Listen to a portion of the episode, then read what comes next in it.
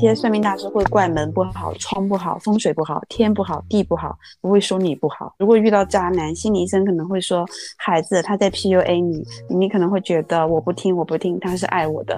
然后周易先生会说孩子他是克你的，你可能会觉得说好的，让他马上滚。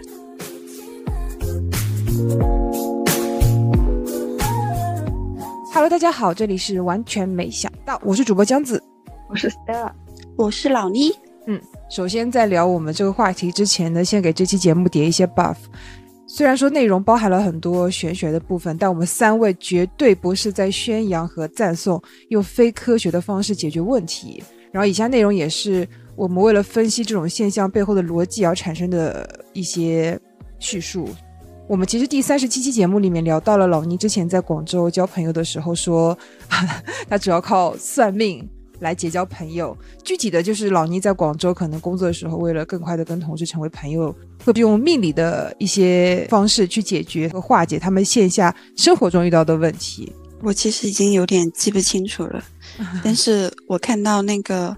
上次我们聊《封神》的时候，好像我有说我塔罗牌帮《封神》算个票房，然后前几天有一个评论说算的好准。我还记得有些节目的开头，你也都会说最近我们聊的这个人或者这个事件占卜一个大概的结果，我还蛮相信的啦，五十五十吧，就不是完全准，但是可能也会命中到一些东西。对，嗯，对我之前呃用玄学，然后和。同事比较好的打在一起嘛，我就我就感觉就是如果你会星座分析，或者说你会塔罗牌，或者说你会星盘，你总归在这种社交里面是会加分的。嗯，一个就是大家会和你有很多来往，另外一个就是好像你的社交形象都会不一样一点，大家会对你有一点有点敬畏，就觉得你会像一个神婆一样。我觉得应该是你的那个职业的圈子。特别信这个，我的朋友基本上很多人就会说啊，我不算这个，我不信这个。但是因为你的那个职业的圈子，之前我的一些朋友也会说，就是说你们那个行业就是特别信这个的。先说一下，老倪的行业是做广告的。嗯，对，东西，因为我们这个圈子有太多不确定的东西啊，比如说你某一条发的东西突然间十万加了，你都不知道为什么。还有就是，我觉得好像我们这个行业的人天生对这种。心理啊、玄学啊、宗教啊，就这些东西是好像天然感兴趣的，不能说比较相信，但是就是有好奇心在的。做广告嘛，你就总归是要去触动到人的一个消费心理嘛。但是人的心里面是对最脆弱的部分，其实是未对未知的探索。神学或者是玄学，就是比较偏向这一块儿的，所以可能在你们这个行业。大家就很相信这个，对，Stella，你应该也算是对玄学这个东西还好，就是听一听就算了。但是慢慢的，我们之间互相影响来影响去，对这块会有一些，哦，那我就相信一下吧，信则有，不信则无，这样。嗯，其实我觉得玄学这个东西也不能算迷信嘛，因为我想聊赛博迷信这个话题的时候，老倪有提到说，迷信这个词好像是带着一点点那种对玄学的否定的。对，可以把它，我觉得玄学可以当成呃一个，也不是说流派，就是像是那种呃细分赛道里面的一个种类，它可能就叫玄学，还不叫迷信。嗯，其实我之前最早一次在互联网上算命是疫情之前吧，有两份 offer，两份 offer 都还行，不知道该选哪一份，当时。我询问老聂的意见，就说哦，之前他有一个命理师师傅帮他做过这方面的工作，然后的分析，就他觉得还蛮有道理的，所以他就把那个师傅推荐给了我。记得应该是我们在微信上加上好友之后，他让我拿了一张白纸，然后拿了一枚硬币吧，然后说默念那两份 offer 的公司的名字，开始掷硬币，然后掷多少次，把那些。把那个正反面的记录记录下来之后发给他，他会帮我分析应该最后选哪一份。因为我也选了他帮我选的那一份，但我当然不是单靠这个哈，我也是就想了很多，然后最后选了那一份。是我最早一次赛博迷信的 故事。老倪有有印象最深的一次命理师帮你解决问题的故事吗？我吗？嗯，唉，先叹一口气。我觉得我应该是最早期在那个互联网上找很多。大 V，呃，也不是大 V 吧，博主算过命的小白吧。时候啊？我好像领工资我就开始找了，一六一七年吧，我一六一七一八一九就比较爱算命一点，就会在微博去找那些星座博主算命嘛，然后找过，反正最贵的大概是一千五百块半小时吧。我当时以为他是一个大师，然后后面我才发现，原来他才是一个，可能他现在也才二十几岁，反正没有超过二十五岁的一个小姑娘啊，我也是很。很很震撼。跟他只是通过线上聊天，不是打电话对吧？就是 QQ 啊，对他用的是那种紫薇的，就是算法，就是紫薇的算法，又告诉了我一些，就是我的命运的大概的起伏吧。其实我现在都忘记了，我就只记得一般算命大家都会给我说让我多做好事。嗯，那你当时是什么契机说要去找这么一个大师帮你算一下？我每次好像只要换想换工作，我就会去找大师算命。哎，我们想换工作都是打开 Boss 直聘，你想换工作找大师？对啊，我我对啊，我就是我只要觉得生活很烦，然后我又不知道就做不了什么，然后想换工作，也会去找算命，或者就是我没有工作，我也会去找人算命。嗯，那你当时我可以先问一下，你当时的工资大概是多少？一千五很多哎，其实在一五一六年的时候。呃，一五还没毕业，可能一六一七吧，九千块一万块左右，算是你工资的十分之一，就是为了算一个半小时的命。对，所以我现在算命超过一百块，我都觉得很贵。花了一些冤枉钱之后，才知道其实没有那么贵。我花太多了，我可能也算过什么六百块半小时的，嗯，然后反正最低都是三百块，大概就是，呃，问一次嘛，大概也是半小时左右。算命的那些手法，就是那些大师的手法，包括手相、面相、八字、紫薇、星盘、塔罗，然后还有一些那种东北的，他是他不需要你的任何八字信息，他只要看到你的算是面相之类的东西吧，他就会给你说很多很多你的前尘往事。就你发一张自拍给他，就是一个动态的视频吧，就看看你的额头什么各种，然后你发个你自己长什么样的视频给他，他就开始诊断了。我们这种迷信的东西真的。很早，这种现象很早就有了。最早，比如说我们转发锦鲤啊，转发什么杨超越啊，好像那个转发按钮就是一根根赛博香，就你可以一一摁就点燃那根香，是给自己积了一些气运吧。这样，某站或者某音上不是有那种敲木鱼、敲电子木鱼的视频嘛，然后就会直接开这个当白噪音。每一条视，然后这些视频每条都能有这种超过百万的播放量，就觉得我们做这种内容输出还不如人家敲点木鱼，就把这种敲木鱼的时间跟流量变成我们对好运的期待嘛。我记得我姑妈她是会每到初一就去庙里面上香的。是，对，Stella，你周围有这种迷信的事件吗？我不太相信，就连我妈之前认识一个金盘的老师，然后带我去。然后就在那边说啊，给我算算，给我算，我都说啊，我不要算，我不想知道我的命运。你不想知道你的命运？我觉得未知比较有趣啊，我知道了有什么好玩的？他可能会跟你讲说你未来会有一点什么样的磨难，对，你要小心什么什么。我不想知道。对，我就不理解我为什么要知道我自己命运这件事情。那你小时候没有算过那种什么星座啊？你妈妈。星座你也不算，然后你妈妈也不会帮你算那种八字。她说她有帮我算过命，但是我觉得好像也不是很准。老倪有推荐给我们用过一个 app 叫做测测嘛，然后我就查了一下测测这个 app，他现在已经，我看见他已经在二零二一年的时候就拿到了腾讯的投资。哦，他好像最大的一个投资还是一个婚恋网站的。啊，对啊，就现在不是还有那种很流行给自己，呃，也不是不一定是自己，反正就是给明星。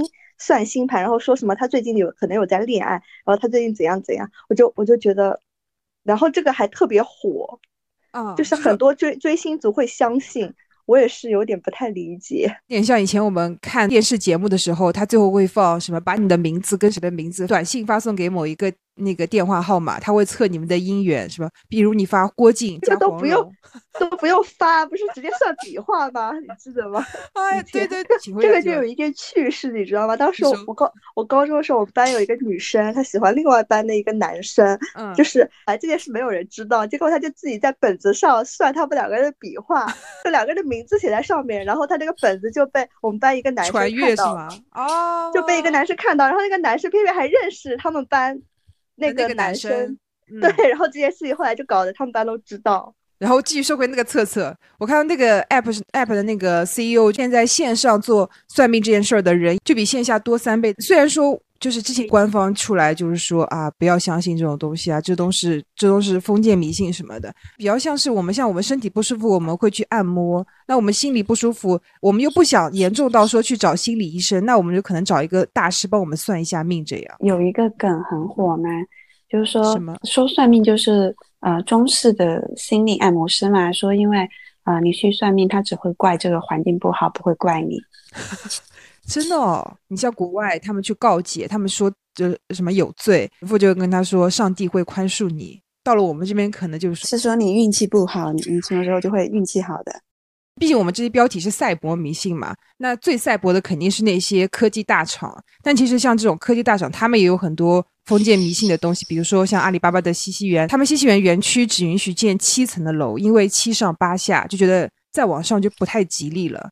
就七这个数字在五行里面代表火，地二生火，天七成之，就觉得七这个数字特别吉利。然后最常见，像我们之前在互联网公司的时候，他们每次发布啊，就会要给服务器开光，然后他们要拜各种东西，什么拜雍正皇帝，因为因为雍正皇帝是第八个阿哥，是 debug，就是就是有还可以这样吗？真的有，真的有。再像到之前，像我们在大学里面不都会拜柯南吗？就我觉得好像。这种东西真的就是祈愿吧，祈愿不是说真的要怎么样。哎，那我再来讲一个我们前领导迷信的故事。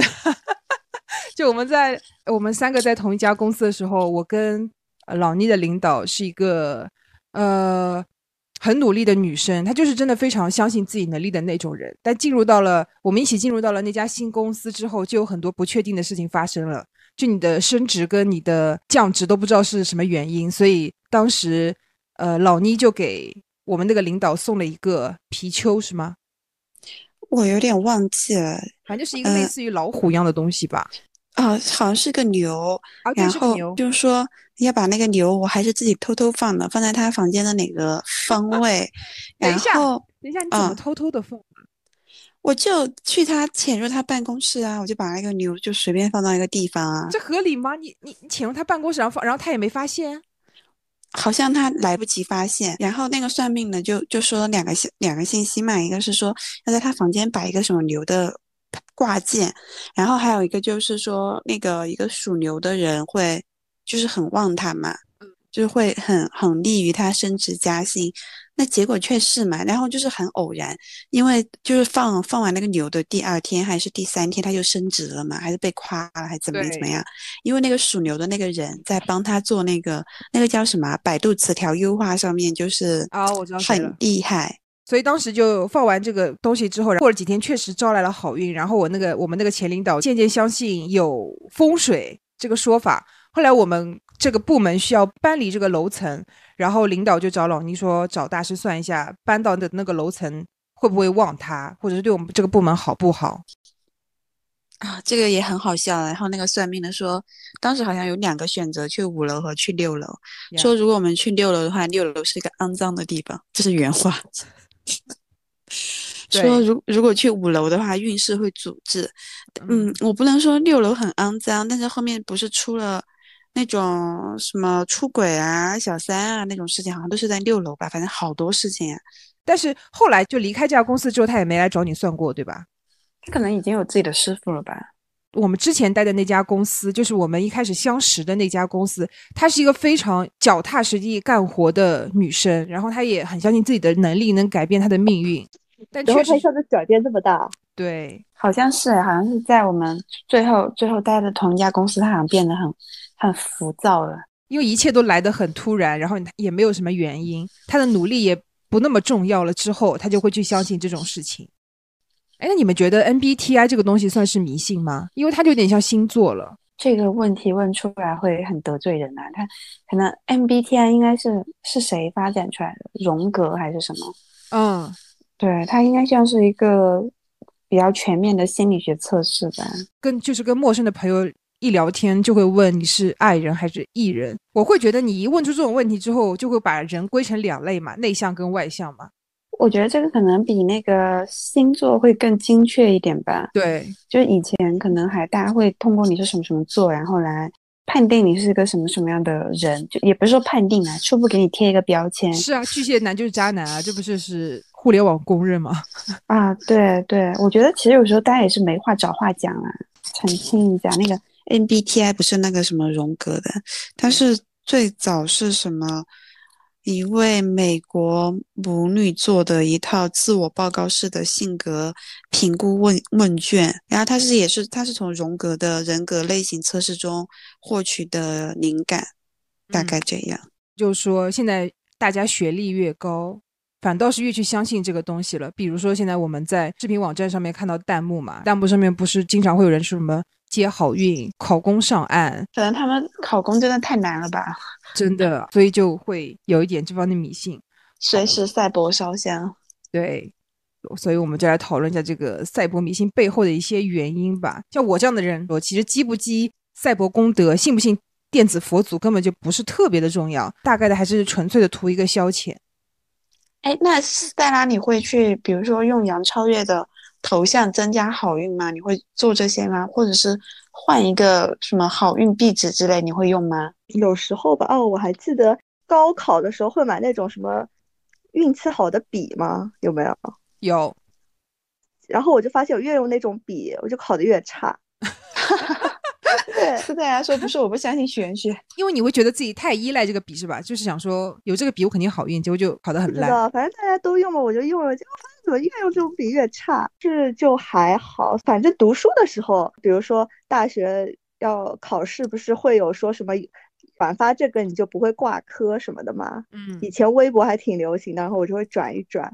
嗯，但是现在的话就会看透了，反正都是一些自己心理方面的东西吧。高考我也有一个这个这个迷信的故事。我记得我妈突然就高考前一天哦，当天晚上她就说：“昨天我跟外婆去给你算了个命，你高考的时候一定要穿粉红色的衣服。”就当时我是一个剃短发的女孩子，就是非常男性化的一个穿着，手打开什么衣柜啊，就全是黑白灰，就没有任何彩色的那种。当天晚上其实很晚了，然后我还能买到这么一件衣服，我想说，嗯，上天在帮助我吧。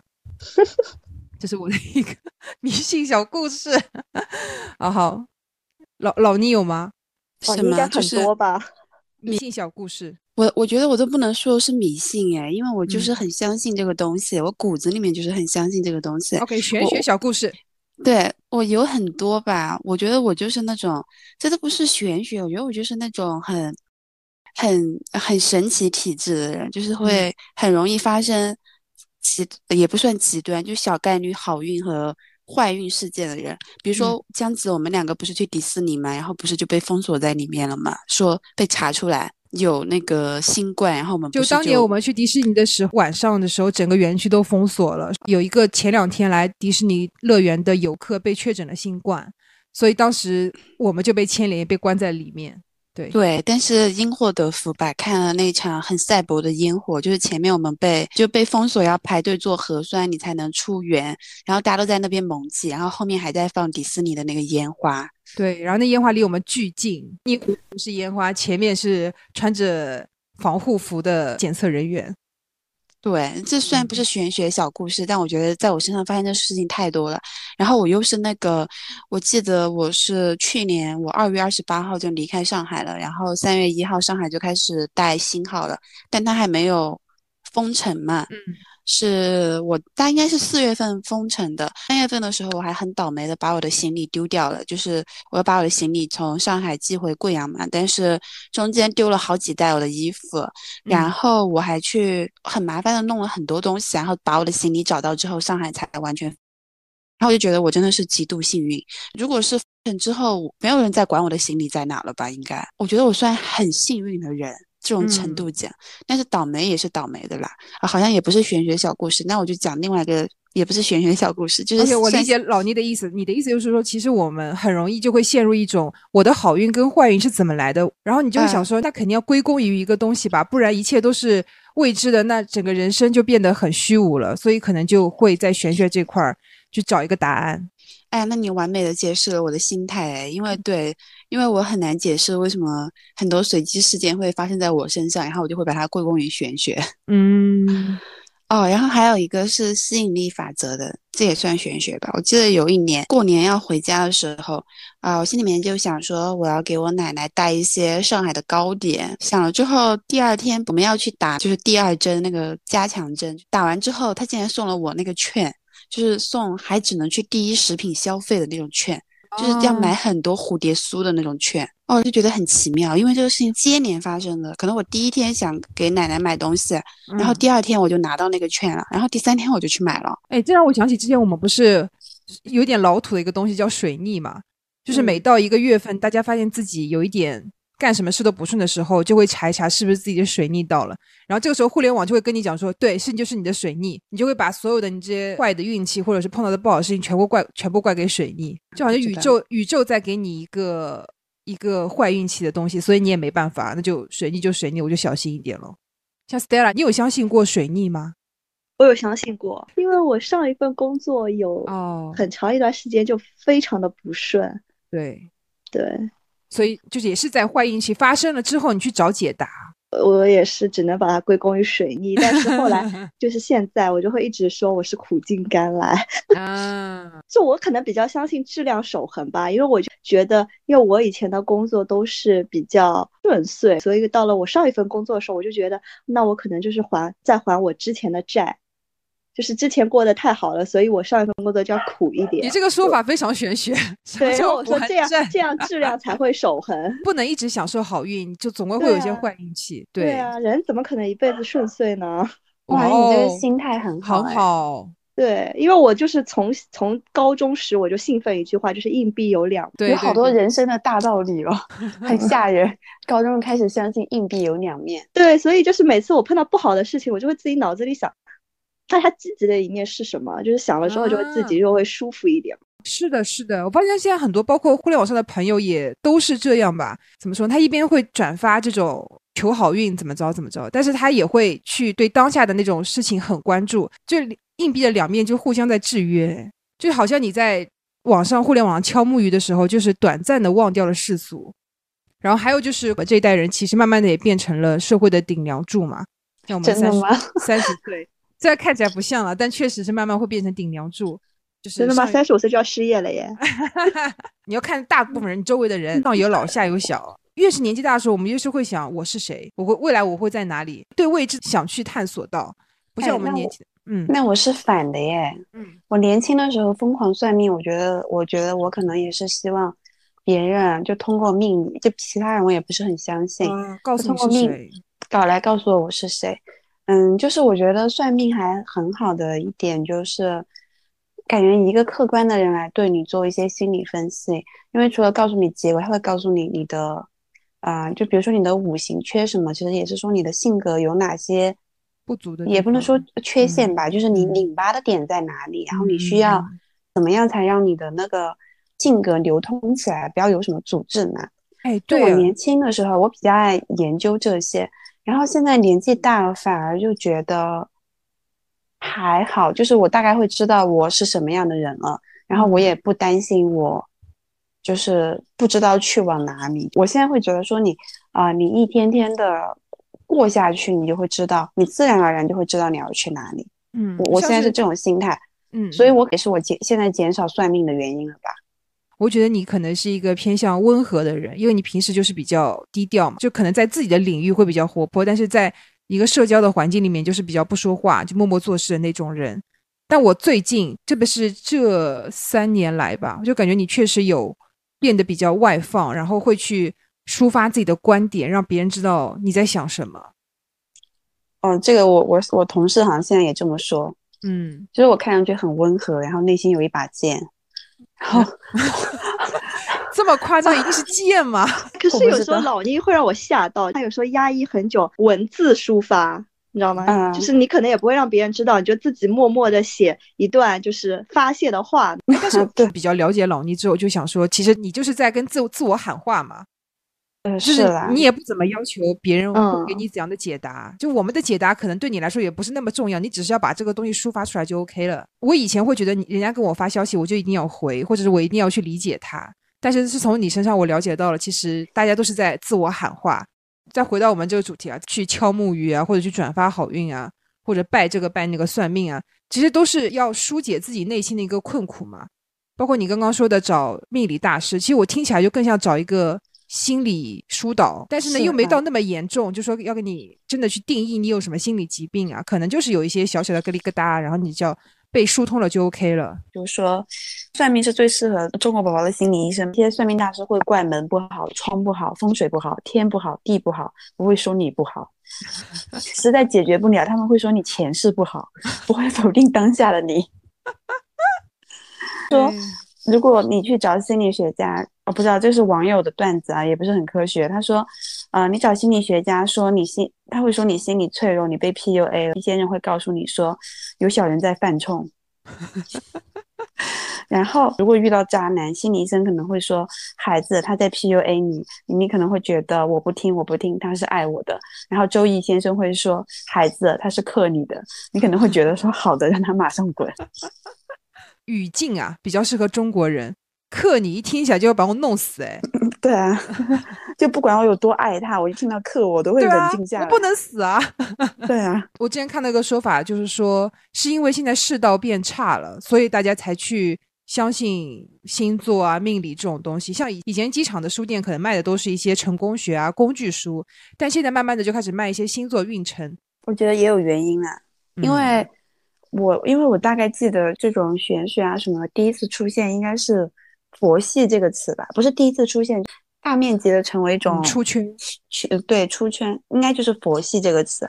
那个时候虽然是说佛系是我不去理论不去争辩，但他其实那个意思还是说有一种很玄的那种感觉，就没办法，就是啊就是再怎么努力都没用的话，我就躺平喽，然后我就随缘喽。嗯，那随缘一。这个字一出来，就是就是觉得，嗯，最近发生的一一件黑天鹅的事情就是疫情嘛。疫情这件事情来的是怎么来的？现在感觉大家都说不清楚，就有些说这个，有些说那个。我们普通人来说，就是一个大灾难，你也没有办法解决，也没办法去预知它，所以就只能可能现在就大家就很多想说，可能这个世界一些无序的事情在发生，我们只能在玄学方面找一些办法。啊，这个世界真的很无序，就比如说现在，比如说现在。股市、油价，然后病毒的变种，像现在不是有那种什么支原体肺炎嘛，传播开来了，然后你也没办法，普通人碰到就是灭顶之灾。搞一些电子迷信、赛博迷信也无伤大雅吧，就缓解这种压力。虽然之前还有官方就说不要搞玄学，但现在最后，嗯，最后我想说一，可能是不是就像你刚才说的，赛博玄学其实也是一种社交的方式。就比如说我们现在 MBTI 啊，大家就会用 MBTI 去社交。因为我不是会用测测这个软件之后，我就跟我们公司很多之前不太聊天的男生女生，我连他们的出生年月日都知道了，然后几点出生也知道了，都在我的啊。比如说我我先给一个人算了命，这个人就会告诉他同事，然后他再来找我说他也想测一下。我觉得这很神奇。然后加了微信之后，可能就是平时看到他朋友圈给他点个赞，就变成一种社交了。啊，你觉得点个赞就是社交吗？那社交不是说非常强吧，但是让你去新认识了一个朋友。就是我一直都问这个人的星座，大概知道他一个人，就会这个人在我心里面大概会有一个类似于性格标签一样的东西。然后我自己觉得还是很有用的。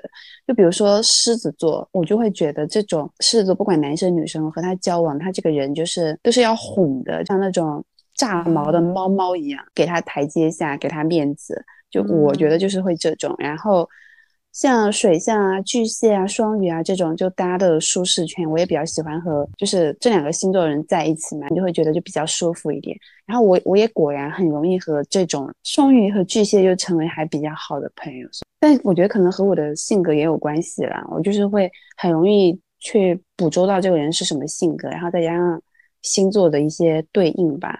但是我反而不会用 E 人和 I 人来。来做社交，哎，因为我觉得好像不是那么准。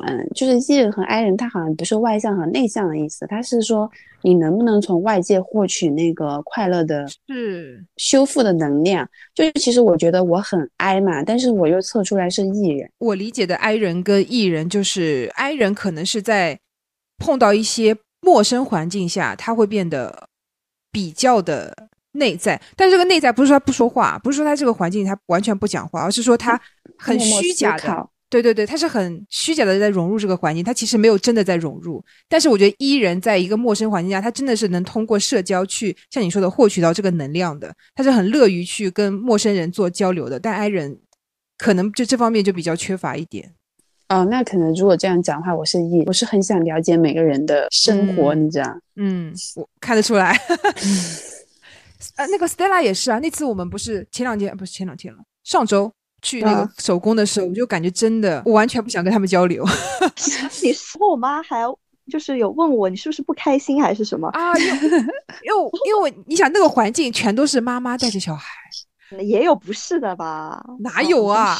是啊，除了你跟你妈妈之外，你妈妈带着你，天呐。然后你就真的，你就我就感觉你好像全程板着脸，然后有走特别早，我就想说。我不知道该说什么，我就怕说到最后就变成你为什么不生小孩？就这种灵魂拷问。哪有人家根本就……当然我知道不会。你我们这种我要说了，I 人就是会这样，我们就会先做很多防御动作。但是我发现这个整个环境都是 E 人的天下，包括你这些小孩。就是有一个小男孩是更 E 一点的，然后有一个其实是有点 I 的。我就问那个 E 的，就是我感觉他就已经很融入了嘛，然后我就想说他会不会很寒暄的，就是说我就问他说，那你以后还会跟这个小男孩？见面吗？他就说应该不会吧。你你怎么问这种问题？因为我妈就在那边，就是有点要削他们成为好朋友啊，让他们多以后多交流什么的。但我又觉得他们根本不会有这种机会啊。你们艺人真的很可怕。就我们大人会知道，他们以后肯定，因为那两个是我各自的朋友，他们父母之间又不认识，然后我那个朋友还不住松江。然后，对啊，然后我就想问问看现在的小孩会怎么想嘛，所以我就问他，你们以后你觉得你们以后会见面吗？他就说不会。那那个 I 人小朋友怎么说啊？I 人在上厕所。哦，那还好，那还好。但我挺挺挺懂那个 E 人小朋友的，就是我的快乐是真的，大家快乐就够了，不要一定要成为朋友这么沉重的话题。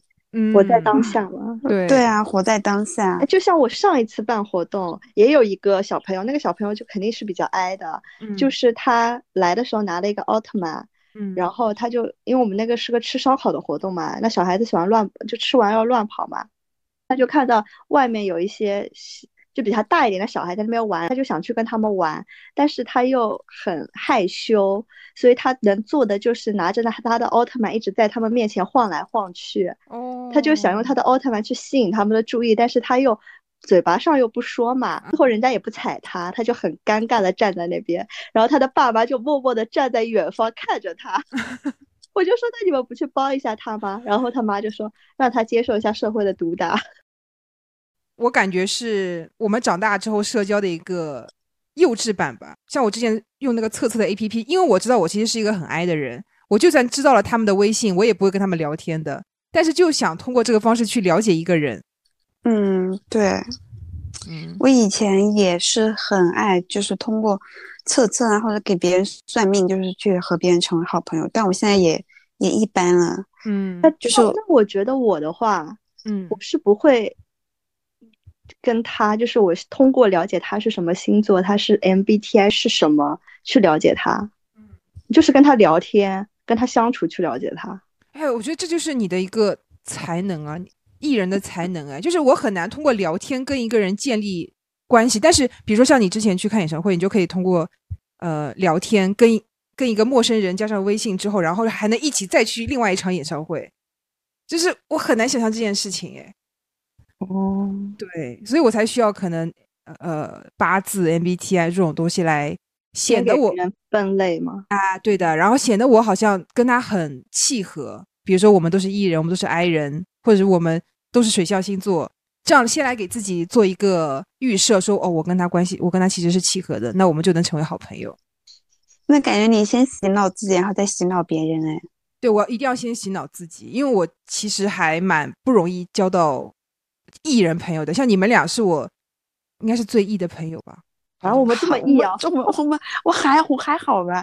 是大家更艺一点，但我们也没有那么艺吧？对，你们俩是属于那种不是很外放的艺人。有些艺人太外放，我就会哦离我远一点。对，因为我经常其实身处很多环境，我也会觉得很不自在，就是我也会不想跟他们说话。像你去搞这种活动，你是 push 自己去呃去跟别人聊天吗？还是本来你就想说很久没有？那天那天的活动就全是我认识的人啊，嗯嗯嗯，就就很 OK，因为我必须得招呼他们。对对，但是像我上一次就是就是那个烤肉，嗯，那个部门聚餐那个，嗯，那个活动，因为有很多是不是在我们区的同事，是别的区的同事嘛，我也不跟他们也不熟，然后我就觉得那个环境下，我就只想自己待着，我也不想。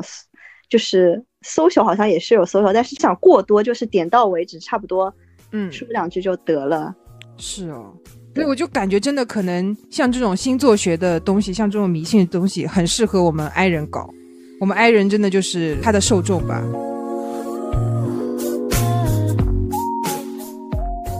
其实我们今天聊这么多赛博迷信的东西，或者说是一些玄学的东西，并不是说真的要鼓励大家去搞，但是就是我们会发现，我们周围很多人确实在呃这方面有兴趣，或者是我们已经在接触这方面，但是会有一点点不知道为什么。那我们今天就浅浅来分析一下这些东西。如果大家对这个话题感兴趣，或者你有你的想法，可以在评论区跟我们交流。那我们这期节目就说到这里了。我是江子，对了，我是老倪，嗯，那就这样了，拜拜，拜拜拜。